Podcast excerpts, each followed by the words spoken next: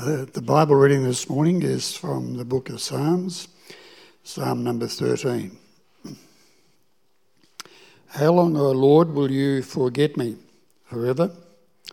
How long will you, you hide your face from me?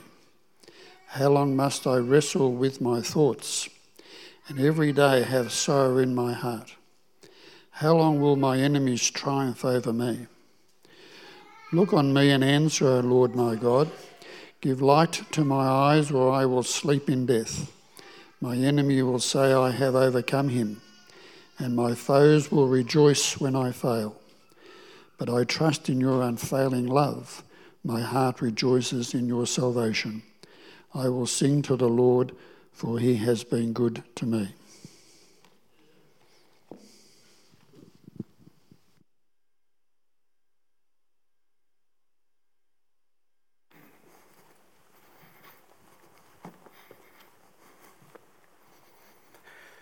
Good morning. Many, um, many of you won't know who I am. I try and fly under the radar as much as possible. But um, my name's Ray, and I've been coming here for about five years now, and you will see my family around. I've got a um, lovely wife, Hannah, and two mostly well behaved kids who are probably tearing it up in creche at the moment. But um, yeah, we've um, been coming here for about five years. Uh, like our esteemed pastor, my background's land surveying, and um, I manage um, the landfill and drone mapping and virtual creating virtual models for buildings on in part of the company. But that's a, a bit of who I am before we get started, just to, in case you didn't know who I was. So let me open in prayer, and then we can get into it. Lord God, we we come to you this morning. We ask that you empower your word here this morning. We ask that the, the text of, of your word can really stand out to us, that it can really um, find a place in our hearts, that, that we can ponder anew um, the teachings you would have us learn today. Lord, if, if, if we're here and we need a hard hitting message, let it hit hard. If we need a comforting message, let it comfort. If we need encouraging, let it encourage, Lord. But most of all, we give you room to be Lord in the preaching of the word here this morning. We ask for your blessing on it. In Jesus' name, amen. The year was 1871, and a man named Horatio, he had, he had it all. He was a, a, nationally famous lawyer, and he was one of the, the founding um, partners of a prominent Chicago law firm. And he was only in his early 40s, but he had already accomplished so much in his life. He was a respected lawyer. He had a, a large house with acreage in a good suburb. He was a university professor specialising in medical law. He was a, a charismatic speak, speaker defending um, what's known as the temperance movement and also um, spoke passionately about the abolition of uh, American slavery.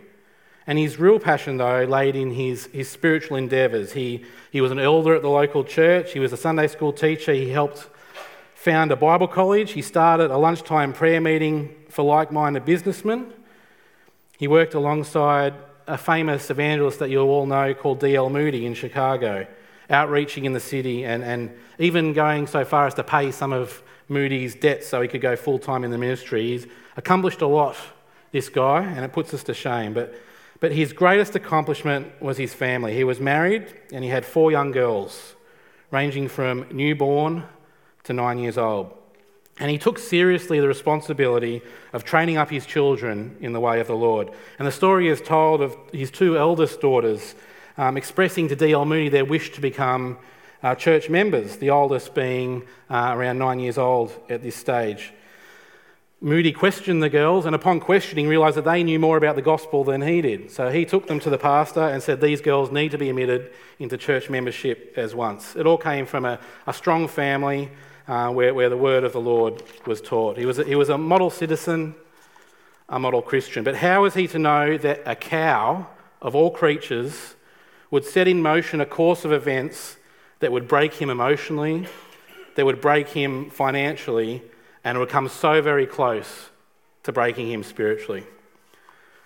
The summer of 1871 was unusually hot in Chicago, and large portions of the, the inner city slums were, were built of, of timber, and they were, they were a tinderbox ready for, for ignition. And one hot summer's day, a dairy cow in a downtown stable knocked over a lantern and started a fire in the straw. And the fire spread quickly, building to building, and over the course of two days, 2,000 acres were burnt through, 17,000 buildings were destroyed, 300 people lost their lives, and 100,000 people, a third of the city, was made homeless.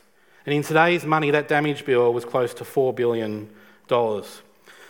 Horatio's family were forced to, to flee the inferno, and, and fortunately, the fire bypassed his estate, but the emotional toll, especially on his wife, was great. You see, Horatio was away on business at the time, so it was up to his wife to rescue the children while trying to care for the seriously burnt friends and neighbours that they had. And many stories were told from, from eyewitnesses of the deplorable lengths that some people would, would go to in that situation of profiting from other people's misfortunes. Martial law was enacted for two weeks and the army was called in. Horatio's family and Horatio's estate were still intact, but he had a problem. He had a big problem, and it was a financial one. You see, before the fire, Chicago was a thriving metropolis, and in the past 10 years had grown from 100,000 to 300,000 people. And it was a city that was rapidly expanding to the north. And through his connections, Horatio saw a very good business opportunity, one that would allow him to have the financial backing to devote himself what he really wanted to do full time ministry. So he turned his hand to property speculation.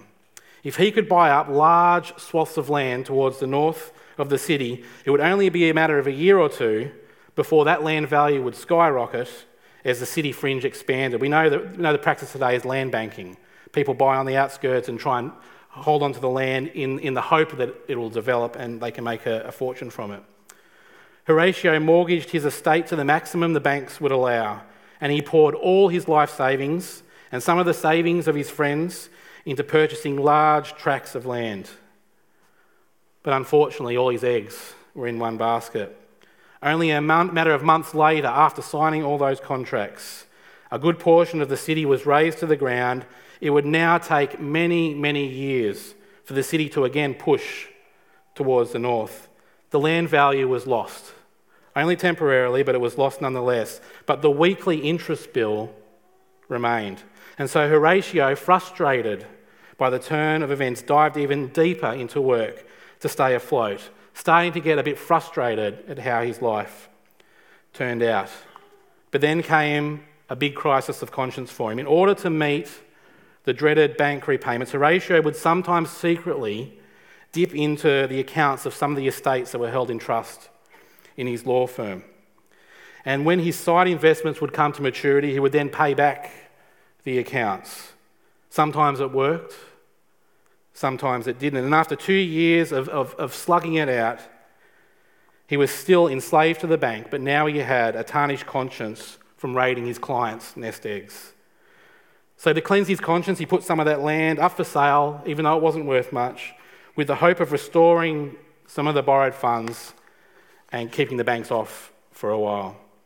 And things weren't well on the home front either. After the fire, Horatio's wife was emotionally scarred and physically exhausted running reach out programs to the city's disadvantage. And, and the family doctor saw the situation and he advised an extended holiday for the family. Now, their, their friend D.L. Moody had recently left for a gospel tour of the UK and he caught wind of the situation, sent a telegram back, and asked Horatio and his family to join him in Europe for some rest and some ministry. They booked passage to Europe, but just before the departure, a potential buyer for the land came forward. And seeing the opportunity to restore the funds, to clear his conscience, to start afresh again, Horatio sent his family ahead of him on the, on the boat, and he would follow on the next liner to set off once the deal had been finalised. The deal fell through. But there was a greater loss that would await him. Over the Atlantic, in the middle of the night, the cruise liner was struck by another vessel. I don't know how it happens in the middle of a vast ocean, but the two collided and the ship was sinking fast. The young family, Horatio's wife and his, his four daughters, they made it to the deck, but within 10 minutes the liner had sunk totally, and Horatio's wife and daughters were thrown into the cold waters. His wife later told him how their youngest two year old was sucked out of her arms by the ship's vortex. She lost consciousness only to wake up in a lifeboat. All her daughters had perished, and the people on the lifeboat had to try their hardest to keep her in the boat. Days later, on dry land, she was able to send a telegram to her husband reading, Saved alone, what do I do? That night, Horatio paced the floor back and forth the whole night in anguish. In two short years, he had lost all his children, he had lost all his wife, all his, all his wealth, and his wife would never be the same again.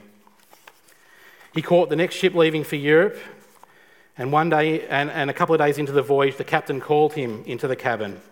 They were now passing over the very spot where the ship went down and his daughters perished. Again, he spent the night in turmoil, further questioning God and his faith. What do you do when sorrow after sorrow hits you? What do you do when your situation is so utterly helpless? What do you do when your very faith and trusting God is on a knife edge? What do you do when you are frustrated with God and frustrated with life? We'll leave Horatio there for a short time. And let, us rewind almost a further 3,000 years to a young man in his 20s. He was living the good life. As a boy, he was secretly anointed as the next king. He was trained up in his teenage years under a great prophet named Samuel. He had faith in God to the level of conquering giants, and he had a seat at the king's table and even one of the king's daughters as his wife. He was a commander in the king's army and a great warrior.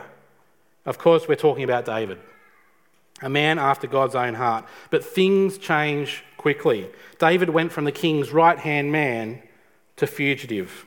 And it all started when a new song hit Israel's top 10 called David Has Killed His Tens of Thousands.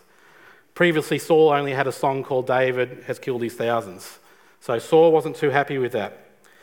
Saul, previously rejected by God for disobedience, begins to look on David as a rival and he plots to kill him. David escapes and begins life on the run. And year after year after year, he was on the run from Saul. Those who helped him did so at risk of your life. And you can read in 1 Samuel where those who did help him actually paid for their life for it. He would, many would betray his location out of fear of harbouring a fugitive. From wilderness to wilderness, cave to cave, hideout to hideout, year after year of relentless endeavour, things spiraled so far down for David that in 1 Samuel 27, he believes he's only one step away from Saul and his death. He was supposed to be God's chosen one. Saul was supposed to be out of favour with God, yet Saul was triumphing over David, not just once, but year after year after year. David had a crisis of faith. What do you do when your very life is on a knife edge? What do you do when it feels like God has abandoned you totally? What do you do when you are frustrated with God? What do you do when you're angry at Him? So, David writes a song, and in it we can learn the keys to remedy our frustrations with God and our disappointments of faith. And so we come to Psalm 13, which we read out before, a short psalm. It gives us the steps to journey from anger to peace, from frustration to acceptance. What do you do when you are frustrated with God? What do you do if you are angry with God? As we will see, first you vent, second you pray, and third you refocus. Let's unpack David's uh, lament a bit here and read verses 1 and 2 again. How long, O Lord, will you forget me forever? How long will you hide your face from me? How long must I wrestle with my thoughts and every day have sorrow in my heart? How long will my enemy triumph over me? The first thing David does here, he vents his anger. Four times he cries out, How long? And this is not the, the cry of a kid in the back seat going, Are we there yet?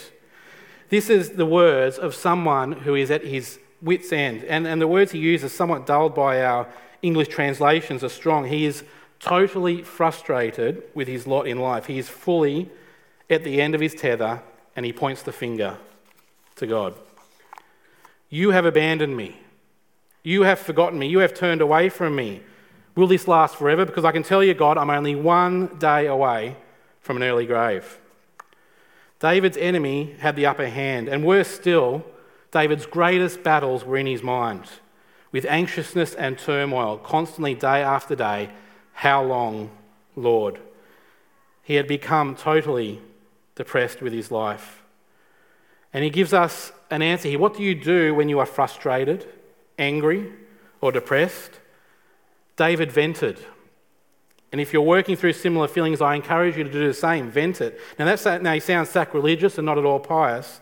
Who are we to question God's benevolence? But I can guarantee all of us here will at some stage go through in our life, and we will some stage see what we feel is the inaction of God. We will all go through it. And that's how David saw it. He saw his troubles, he saw his frustrations, he saw his lot in life as a direct result of what he thought was the inaction of God. And so he vented. But I want you to know, notice something about how he did it. He vented his frustration about God to God, not to anyone else, not, to, not, not to, to weaken the faith of other people, but he vented his frustration about God to God. And on top of that, he always maintained the relationship. And I guess when you look at it in, in an ironic way, if you are angry at the inaction of God, at least, you show, at least it shows you still have God in the highest place to be angry with him for not acting in the first place. So, in an ironic way, being angry with God, at least he's, he's still up there in your mind. But in spite of his frustrations and doubts, David still used the personal covenant for God that's translated Lord in our Bibles. He still remained in the faith.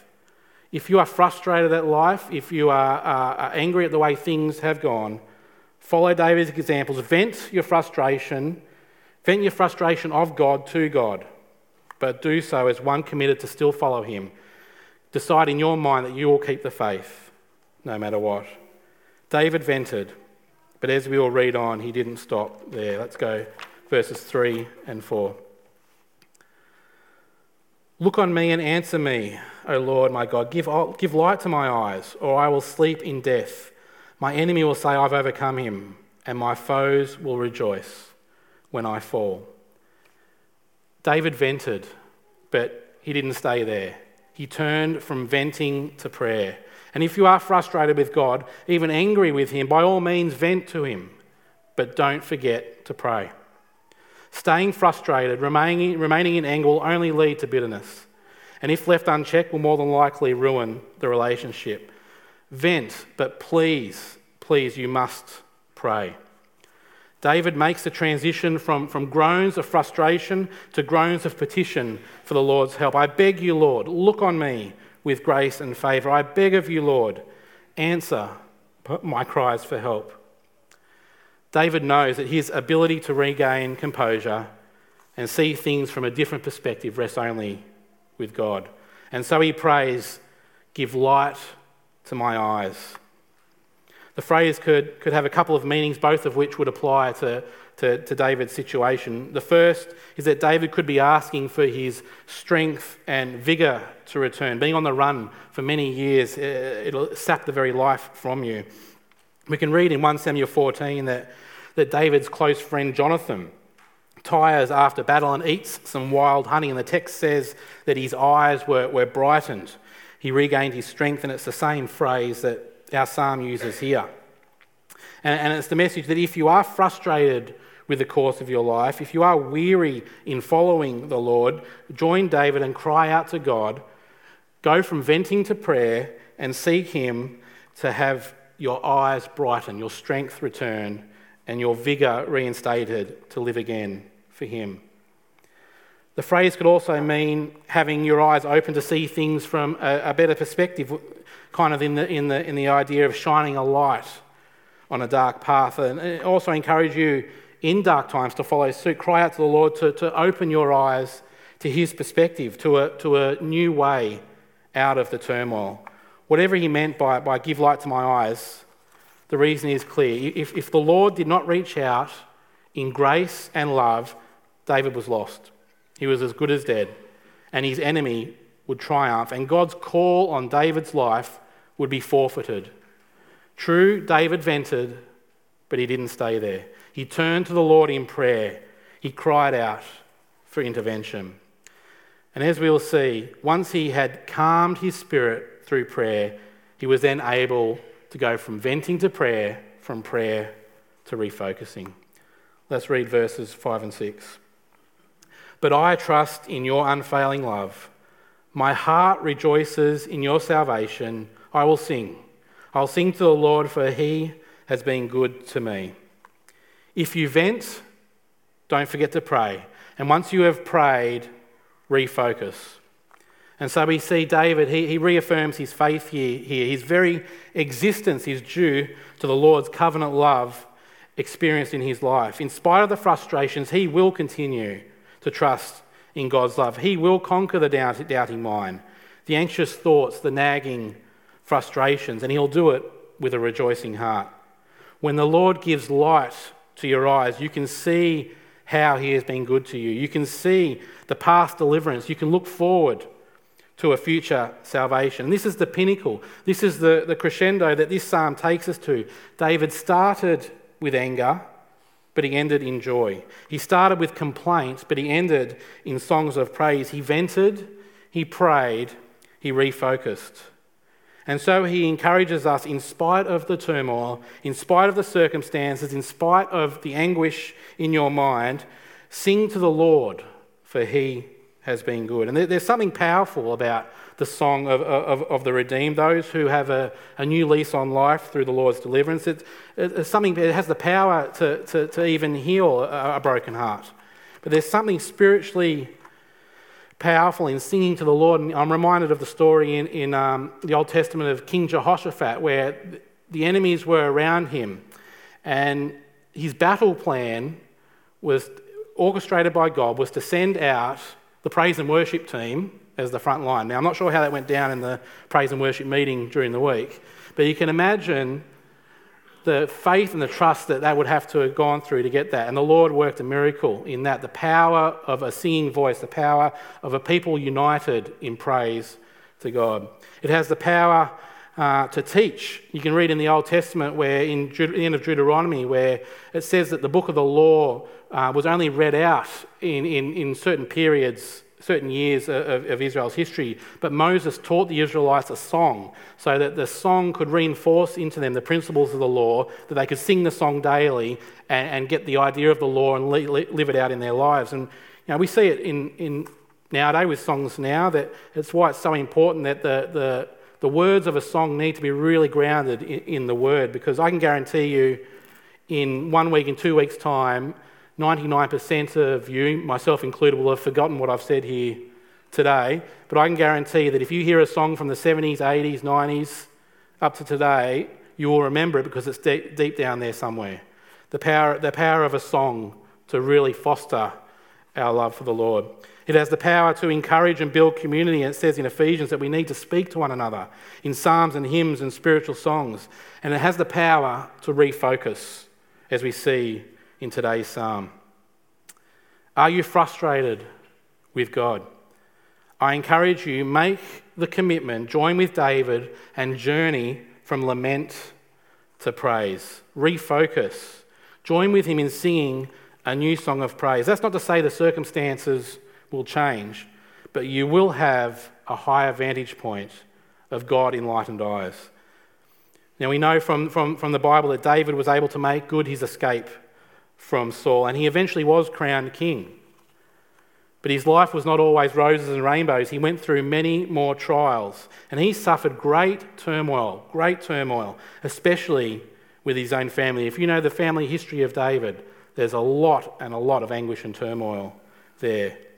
He had some significant crises of conscience and faith, falling short of the Lord's grace. But he always made the commitment, in spite of the circumstances to follow the Lord. He followed him no matter what. Let's fast forward 3,000 years again to our man Horatio.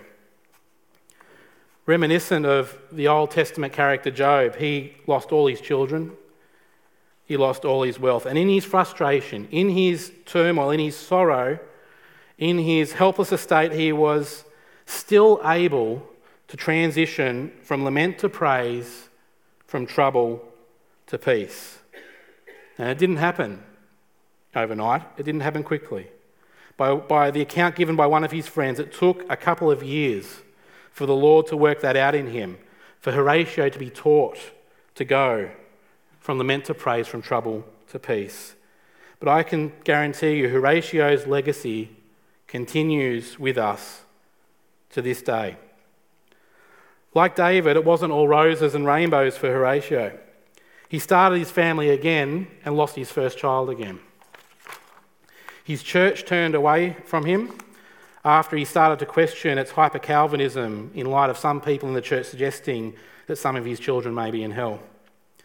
He became increasingly attached to a new end times theology, which emphasised the Lord's imminent return, and so he shipped his family and his little house church off to Jerusalem, ready for the imminent return of Jesus. And of course, it didn't happen. His wife, herself suffering in mental anguish, took control over the commune they'd set up and pushed Horatio to the fringes. He died of malaria, ostracised and virtually bankrupt. Yet his legacy has helped many a Christian work through their grief, their suffering, and even their sin. After the calamities that took his children, after the calamities that took his wealth, after the, after the, the soul gut wrenching time that he went through, he was able to eventually write When peace like a river attendeth my way, when sorrows like sea billows roll, whatever my lot, thou hast taught me to say, It is well, it is well with my soul. And he wrote a, f- a further three verses, and we'll sing this, this famous hymn in closing today. And I encourage you to sing it with added gusto as a redeemed community rejoicing together in the goodness of God. But I also encourage you in closing it may not be well with your mind. You may have lingering questions, you may have lingering doubts, you may be suffering in anguish, you may be suffering in depression. It may not be well with your mind. It may not be well with your heart. You might be broken and you might be grieving. It may not be well with your senses. You might be suffering in illness, or the very spark of life is diminishing with age. But please, please, I encourage you, allow yourself to get to the position where you can say with conviction, It is well with my soul. Why? Because if you are a child of God, if you follow Christ, if you have surrendered your life to the Lord, you have been redeemed. You have been given a new lease on life. You have gone from death to life. You have been saved by grace. You have had the very Lord of the universe step into your humanity, breathing new life into your very soul, so that you are literally a new creation. The old has gone, the new, the new has come. The chains of sin and death have been broken around your life. That is why you can say, in spite of anguish of mind, in spite of your faculties going, in spite of the grief of your heart, that is why you can say, in spite of the circumstances, it is well with my soul. Will you join with Horatio and say that? Will you join with King David and say, I will sing to the Lord, for he has been good to me? Let's pray. Lord God, we come to you this morning and we we know of our own limitations in life. We're all too aware of our frustrations we have at you and at our life. And Lord, we just ask that you bear with us in patience. We ask that as we vent, we vent to you, that you can come and comfort. We ask that we can pray and that we can realign our focus to follow you, to follow Christ wholeheartedly. Give us the strength to live out this psalm in our grief, in our anguish in our depression that we can follow you wholeheartedly and get to that position that we can say it's well with our souls.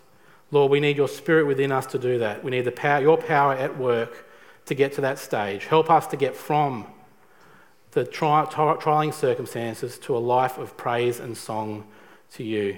Give us the strength, the courage, and the boldness to step out in that. In Jesus' name, amen.